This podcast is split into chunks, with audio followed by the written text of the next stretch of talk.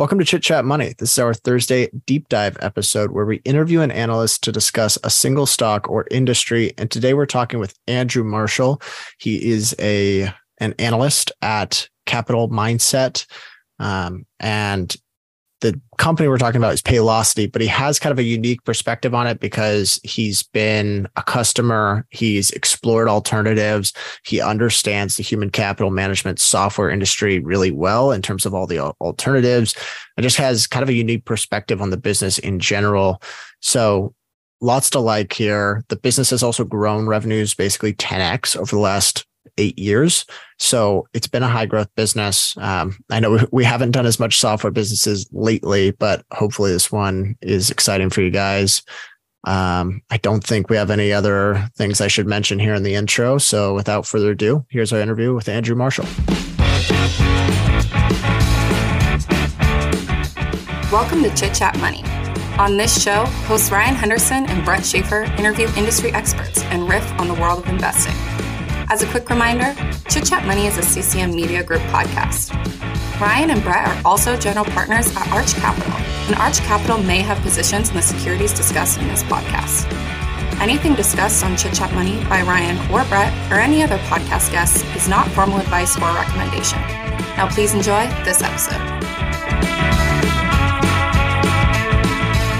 All right, welcome in. Today we are joined by first time guest Andrew Marshall. He is an analyst at Capital Mindset and someone Brett connected with via Twitter. Uh, we're talking about a company maybe some people have heard of. Uh, it's Paylocity software business. I guess, Andrew, you kind of have an interesting story in terms of, well, I don't know if this is exactly exactly how you found the stock, but how did you come across the business to begin with? Yeah. So uh, I work for a company as a finance officer, and we were very unhappy with the HCM, which is human capital management, that's what they call themselves. So I think payroll, uh, HR management, stuff like that uh, company. Um, they just had a lot of issues with processing taxes, getting things done in a timely manner. So we started to, um, you know, look at taking bids, and that's kind of how I ran into Paylocity. They're an an HCM company. Think of like ADP, um, somewhat kind of similar to Workday, although they don't exactly play in the same field. Or Paycom. Um, so that that's the field they play in. That's kind of how we got introduced. Yeah, let's go through, I guess, the business basics to start. Human capital management software, kind of a broad category. What exactly does Paylocity do, and what intrigued you about the business? Yeah. So, um, think about anything that your HR department does. That's what they're going to deal with. So think about onboarding. Think about um, client files. Think about benefits administration. So if you have a 401k, you have uh, medical um, insurance, things like that. They'll do that. Obviously, payroll processing. So they're the ones that will process payroll for you. Um, even offboarding, performance reviews. Um, and and now they're kind of even they have a part where they just kind of i guess informational stuff like pushing out notices to employees anything like that you know general announcements. So they kind of do anything that your hr department will do. They're not a um, things called a peo like they don't replace your hr department but they'd be the software your hr department uses for everything within their sphere um, as far as what intrigues me about the business just looking at it when they're going through these pitches, I said, one, this is super uh, asset light and margins are going to be really good. I mean, it's pretty simple. You set up the software, there's some management on the side of Paylocity they have to do, but for the most part, you're going to have high gross margins and it should mostly flow to the bottom line. Yeah, let's dive deeper on the unit economics here. What are some of the numbers behind the margins, as you mentioned, and as a software business, what are the major costs here? Are we looking at just employee stuff? And then today, like what margins are they earning from maybe a gross and a bottom line basis? Yeah, sure. So really their their main costs to your point, it's just, I mean, employees. So, you know, they have roughly, I think right now it's 72, like 70 to 75% gross margins. Um, and most of that within their cost of sales is just paying the employees to to process payroll, paying for the um, the cloud, um, what's the word? The cloud infrastructure that they use. Um, and then you know if you look at their expenses, it's primarily SG&A. There's some R&D that they do as well. Um, you know, developing new modules, new uh, things for their customers. Um, but really, it all uh, about 75% gross margins. And right now they're about 20% free cash flow margins, or maybe it's 18%, but they even just announced, you know, those are continuing to go up and their long-term targets closer to 25% free cash flow margin. So, um, in my opinion, really solid on that front. And they can do that at scale. As they get more scale, it'll become better uh, right. margin wise. Right, right. And maybe you don't have this in front of me, but how I know a lot of people, a lot of listeners to our show are going to hear uh, because we harp on it all the time. You know, oh, free cash flow margins for a software company. What's the SBC? What's the stock based compensation? Uh, how efficient or inefficient are they with that? Do you have those numbers in front of you? Is that a highlight or a low light for you for this one? Um, so I don't have the numbers in front of me, but I believe last year it was about 145 million in SBC. Um, that's off of about 1.1 billion in revenues. So it, it's a pretty high amount as a percentage of revenues. Um, I, I, would say it's closer to a low light than a highlight for me. I think the one question, and we'll get into a little bit deeper maybe about this business. The one question or low light in particular, how this business is run, in my opinion, would be SBC or just the SBC and also the how would I say this? What's happening? So I'll, I'll give a quick sidebar. The founder, because the current CEO, he's been there since 2007. You know, he's you know still going to be there for a long time. But the founder, who founded the company back in I think it was 98, 97, when they IPO'd, he had 49% of the the shares. Now he's down to 18, and he's kind of a um, he sells no matter what. What's the indiscriminate seller? And so you will have some selling pressure on you no matter what. You know, that that's one thing that I notice is kind of a negative for me. it's not enough to turn me away from the business, but I think the SBC and that indiscriminate seller from the, the founder is something to be aware of for sure. Right. And the context you're giving, it seems like Paylocity is still fairly, you know, it's a sizable business over a billion dollars in mm-hmm. revenue, but it's still fairly in its early days. It's still investing a lot for growth. And we know what you know Revenue are doing right now, again, just over a mm-hmm. billion dollars. But what is the size of the market that Paylocity operates in? As I saw, or maybe I saw you mention, they operate in kind of the smaller, like small to medium sized businesses. But again, yeah. correct me if I'm wrong there. Nope, you're you're totally right. So, I mean, Paylocity can supply larger companies. There are larger companies that use them, but they're primarily going to operate in that small to medium business um, you're looking at probably somewhere between, you know, under a thousand employees is probably their sweet spot. Um, and and it's it is a very large market, and in my opinion, the the trends. So from COVID, the one of the things I noticed is that tax and payroll tax, especially, and having these things done correctly is very important.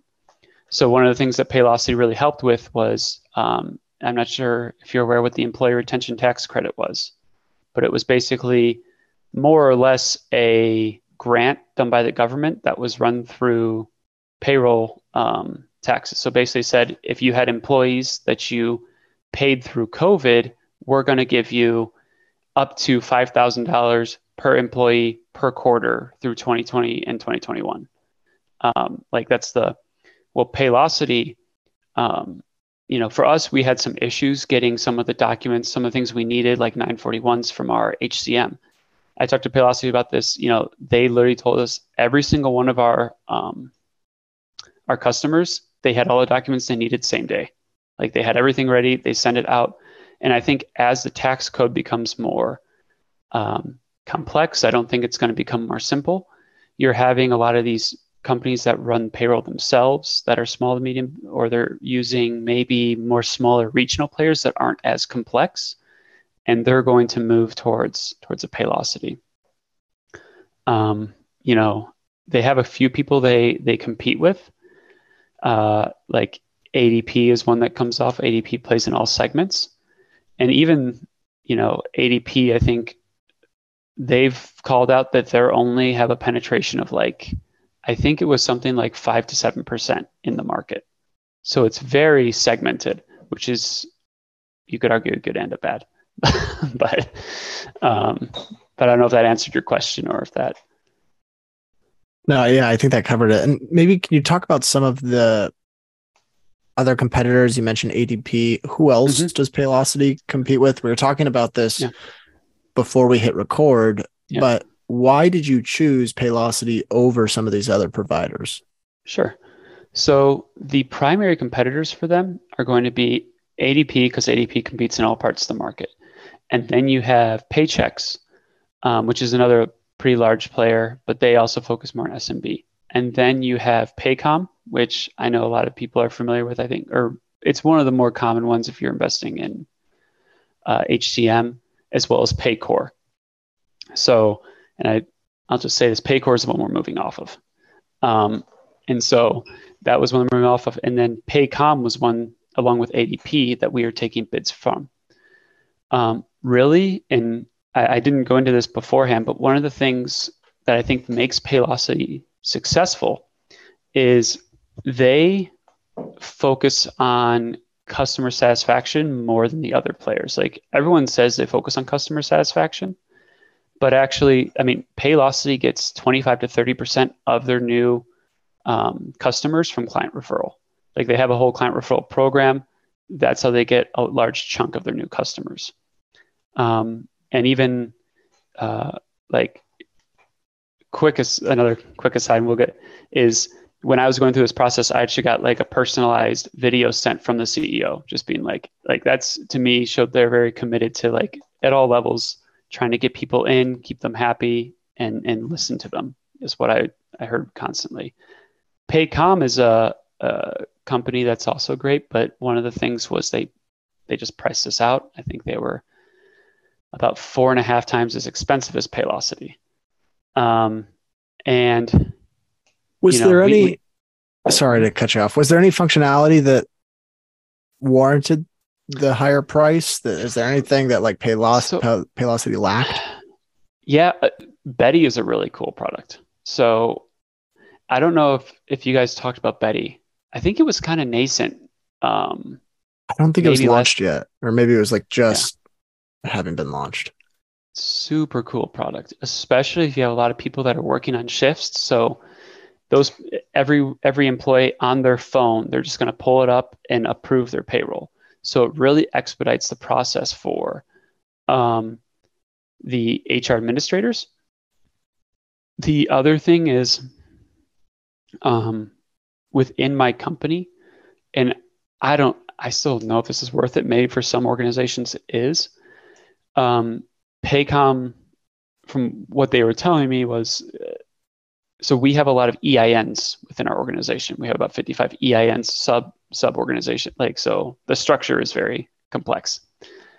Um, Paycom said that, and I it, in reviewing, I don't think it'll be an issue for us, but they're transitioning between like uh, intercompany transitioning. So if someone's moving from one company to another, they do that very smoothly. With Paylocity, it's a little less smooth, but for us, that wasn't an issue. So depending on the company, I can see the reason for Paycom, but I actually think that this move to Beti is actually pushing them more up to larger businesses. I think they're going up market with this product, and it's actually going to leave, I don't want to say a vacuum, but more opportunity for Paylocity in the SMB space. Interesting. So you're saying that Paycom is actually less and less of a direct competitor with Paylocity, even though they're both yeah. generally benefiting from the cloud HCM mm-hmm. tailwind.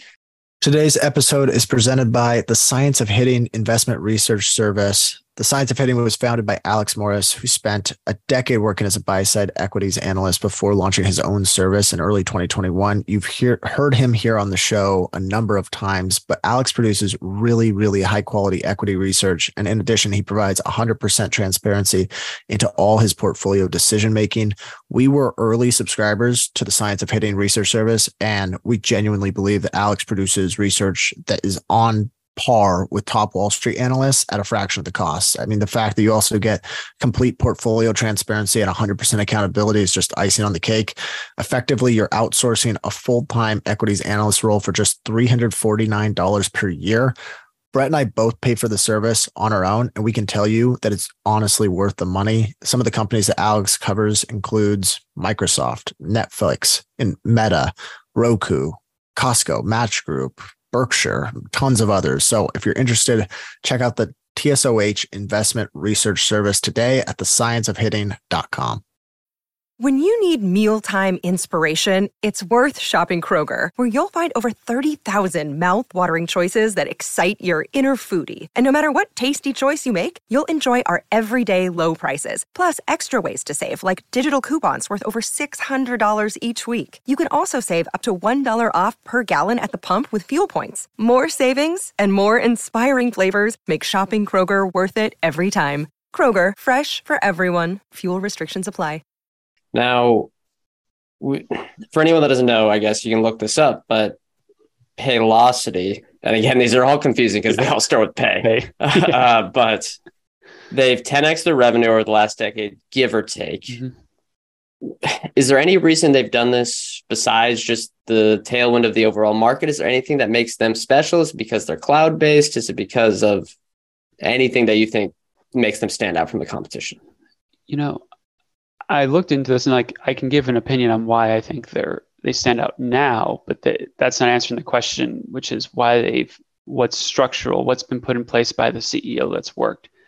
You know, I even listened to the CEO kind of talk about this, and basically what he said was the two things that really made him because someone asked him this question directly like two three years ago, and he said, um, "We listen to customers and we're agile." Like we have no problem pivoting and making a change if it if it helps our customers.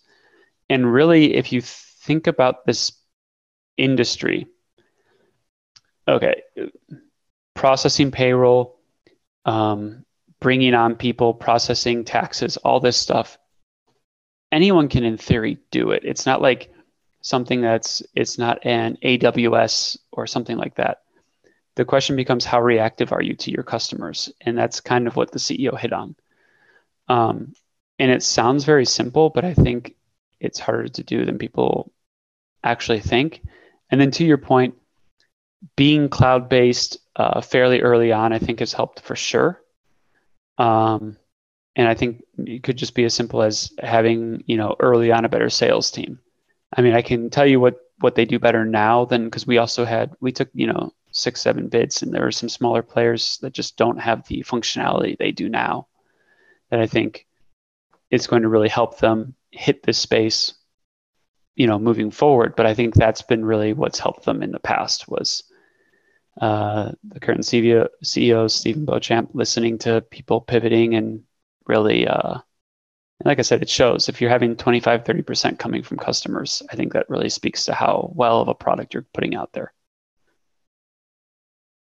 Okay, so you talked about the CEO briefly. Mm-hmm. What are your thoughts on him a little more broadly as a capital allocator? Is he someone you trust?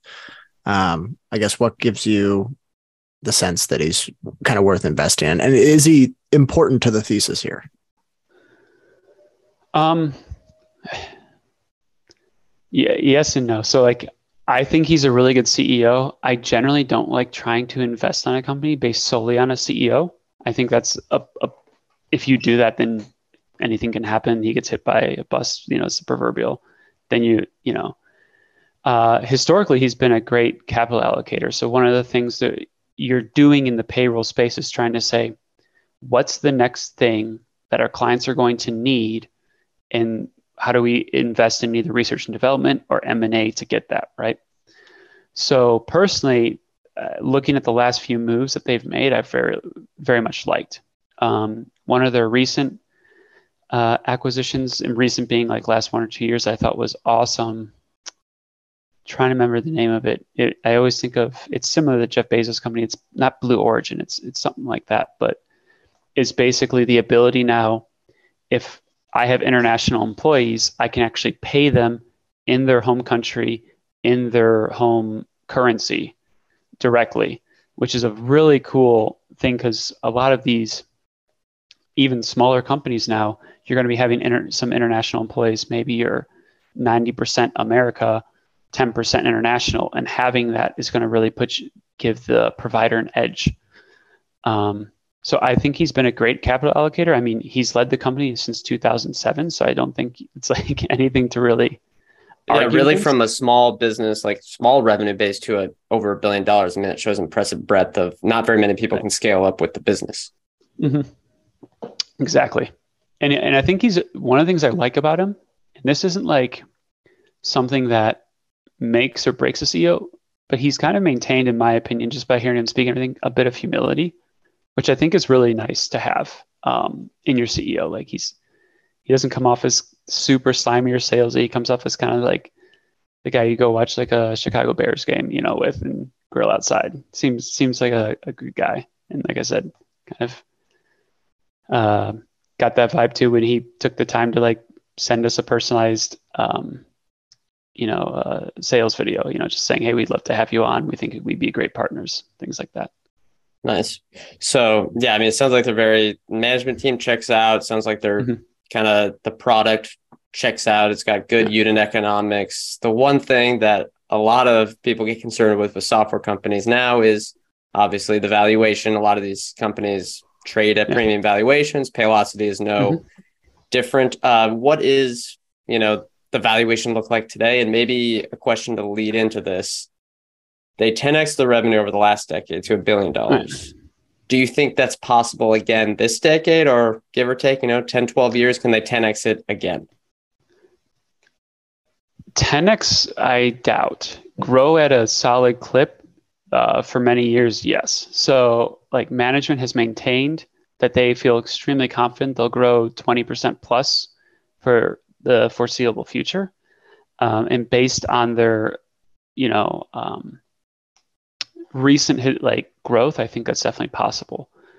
Uh, in my opinion, if you're looking at top line growth of 20%, uh, 20% plus, um, as well as improving margins, I think it's it's a really um, actually attractive uh, company at the current valuation. So uh, this year, software companies have really run up a lot in valuation. So you have some you know companies going up to 60 70 80 times cash flow or earnings depending on which one you like they're only at and i mean it's still a premium but 30 about 34 times um, i think uh, price to earnings and about roughly the same on a free cash flow basis.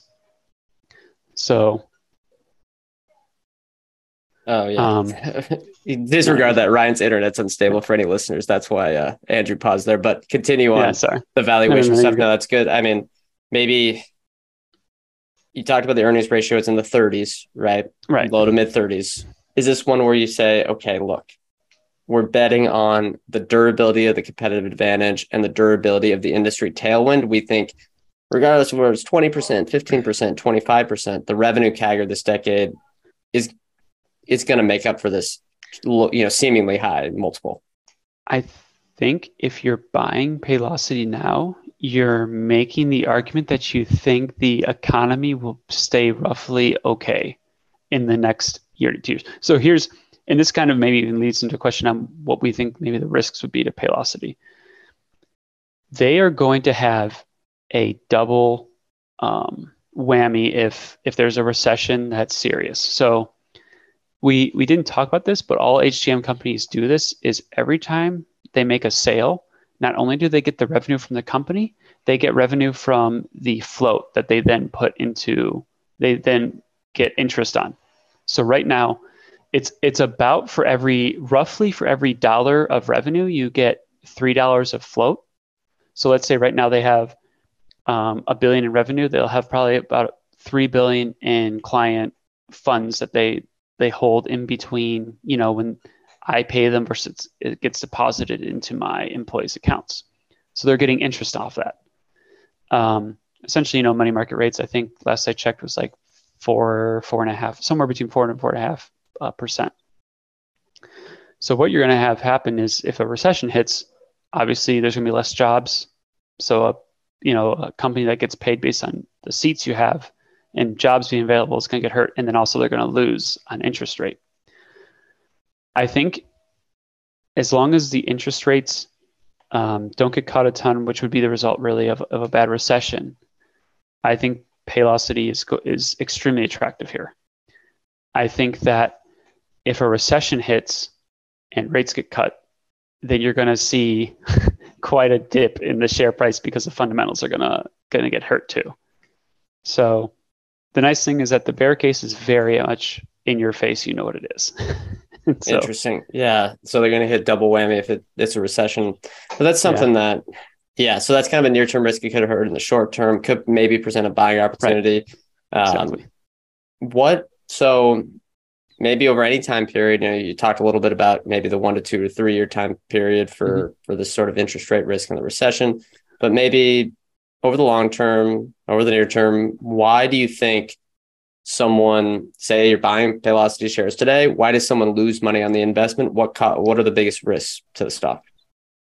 And and you're saying more as a structural risk rather than like yes. a near term. Gotcha. Yeah. Yeah.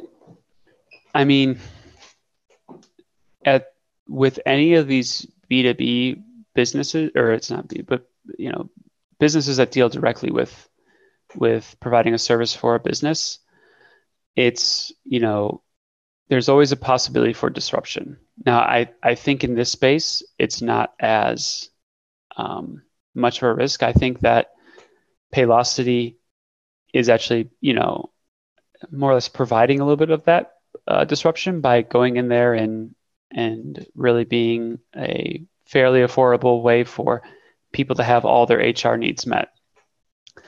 Um, I guess if I were to say like what's going to long term, why you would underperform is probably just for whatever reason their products don't end up panning out. Maybe there's some bad investment by management, which none of these have have have been the case in the past, but that's what I would see happening um, you know, maybe there's something like we talked briefly about Paycom's Beti.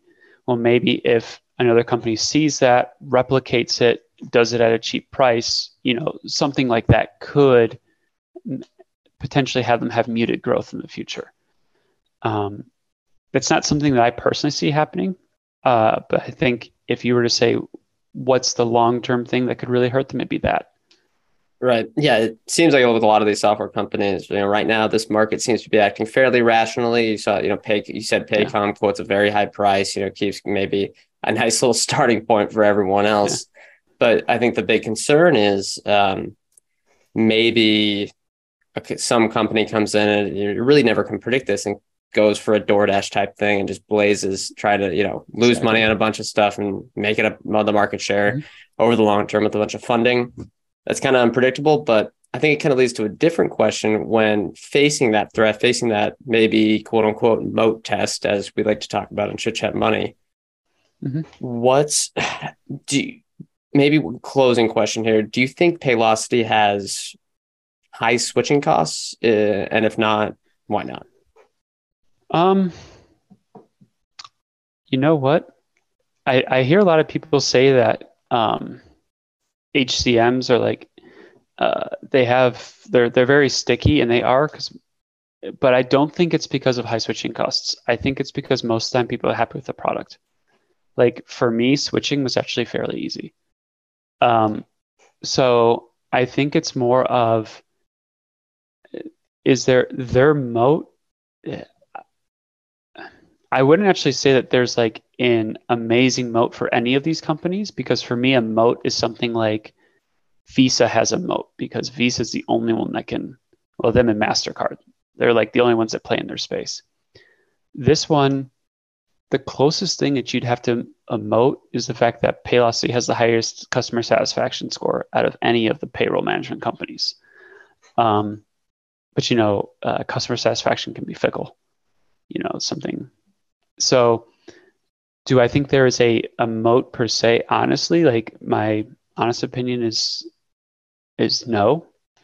Uh, nothing like amazing. I mean, uh, maybe maybe the the biggest moat is just like people being lazy and not wanting to switch uh, their HR. But um, I guess, yeah, it's not like this company where you're going to look at it and go like, oh, that's a company that's structurally set up to monetize off of a, a structural advantage that they have over other people. Right. It's not like a Microsoft Excel where everything's no. just super, super high switching costs. Yeah, it's an interesting one where there's a big market tailwind mm-hmm. and the culture seems great. But I think the big concerns many investors have is all right, the competitive advantage, the brand, you know, is it really that strong? But I mean, you make a pretty good case here. Before we close, anything else, anything, where can the listeners find you? Maybe give a little 30 second pitch for capital mindset. Yeah, sure. So just uh, thanks for that. If anyone wants to see me, I, I along with Fabio and, and Leo, uh, run Capital Mindset. You can find us on YouTube. Uh, just search Capital Mindset. It's got like a brain as the the logo. Um, we're also on Twitter. We don't have a really big presence there, but yeah, just we do work there together. And if you guys want to find us, go look us up on YouTube. Right. Yep. A lot of fundamental analysis there, and it's not the clickbait doomer stuff. Right? No, it's not. no, we are not. Uh, we we we make fun of the clickbait doomer, all that stuff. Yeah. That's right. Yeah, there's too much of that stuff out there. Okay, well, I'm going to hit the disclosure and then we're going to get out of here. Remember, we are not financial advisors. Ryan and I are general partners at Arch Capital, and clients may hold securities discussed in this podcast. Thank you, everyone, for listening. Andrew, thank you for joining, and we'll see you all next time.